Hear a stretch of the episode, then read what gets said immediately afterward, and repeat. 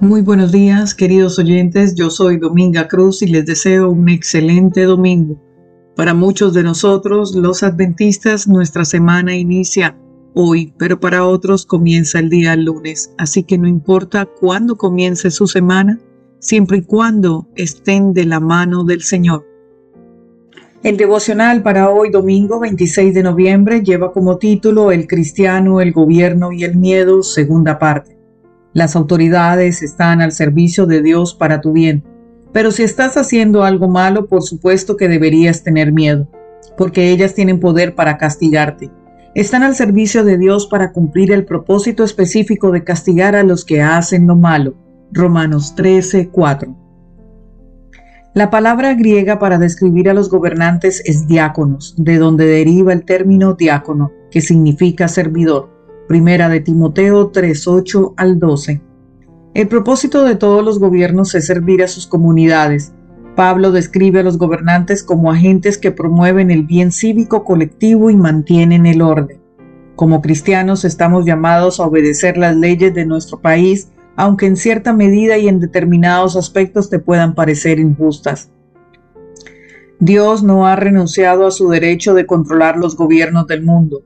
Ora, ayuna, educa y sensibiliza a tus amigos y familiares y por supuesto a ti mismo para vivir en paz con todos, siempre y en todo lugar, porque eso agrada a Dios. Pablo vivió bajo el más perverso de los soberanos, Nerón. Sin embargo, apeló a la protección de la ley, aunque sabía que no siempre se cumplía y a menudo no era justa.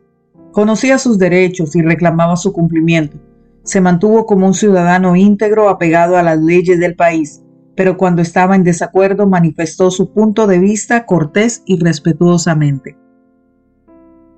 Pablo dejó claro que el cristianismo no es un movimiento para cambiar gobiernos. Nuestra obligación es predicar el Evangelio y orar por las personas que ocupan las posiciones de autoridad civil.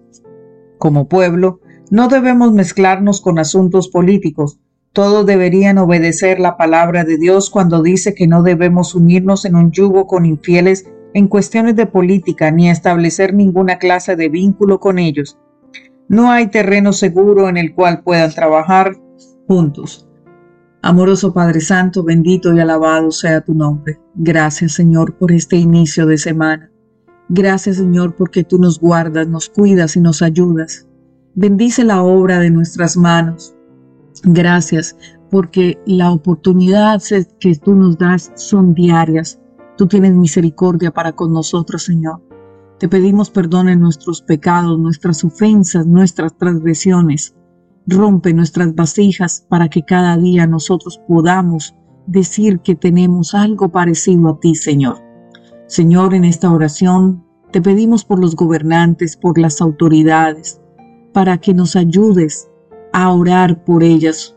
Sabemos que hay toda clase de personas dirigiendo nuestros países, instituciones, cualquier lugar donde haya líderes, Padre Santo.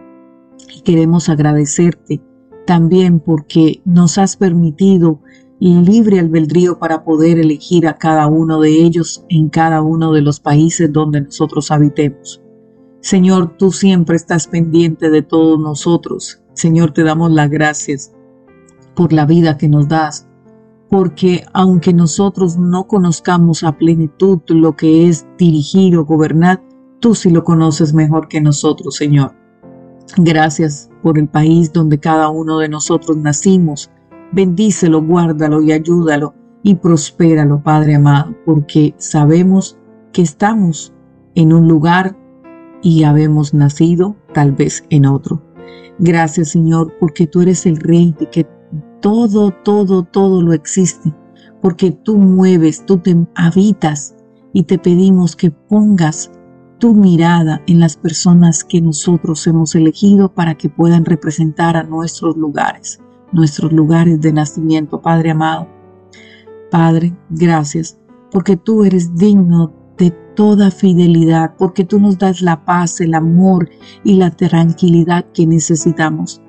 Derrama sobre cada una de estas personas el entendimiento y la sabiduría que necesitan para poder dirigir, para poder poner el orden, para poder organizar y manejar incluso las finanzas que maneja cada institución, cada país, cada gobierno, Padre amado.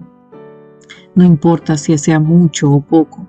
En tu palabra dice en Romanos 13.1 que sométanse toda persona a las autoridades que gobiernan, porque no hay autoridad sino de Dios, y las que existen por Dios son constituidas. Sabemos que cada una de las personas, aunque nosotros hayamos elegido, tú nos das el entendimiento y la sabiduría para poder elegir bien.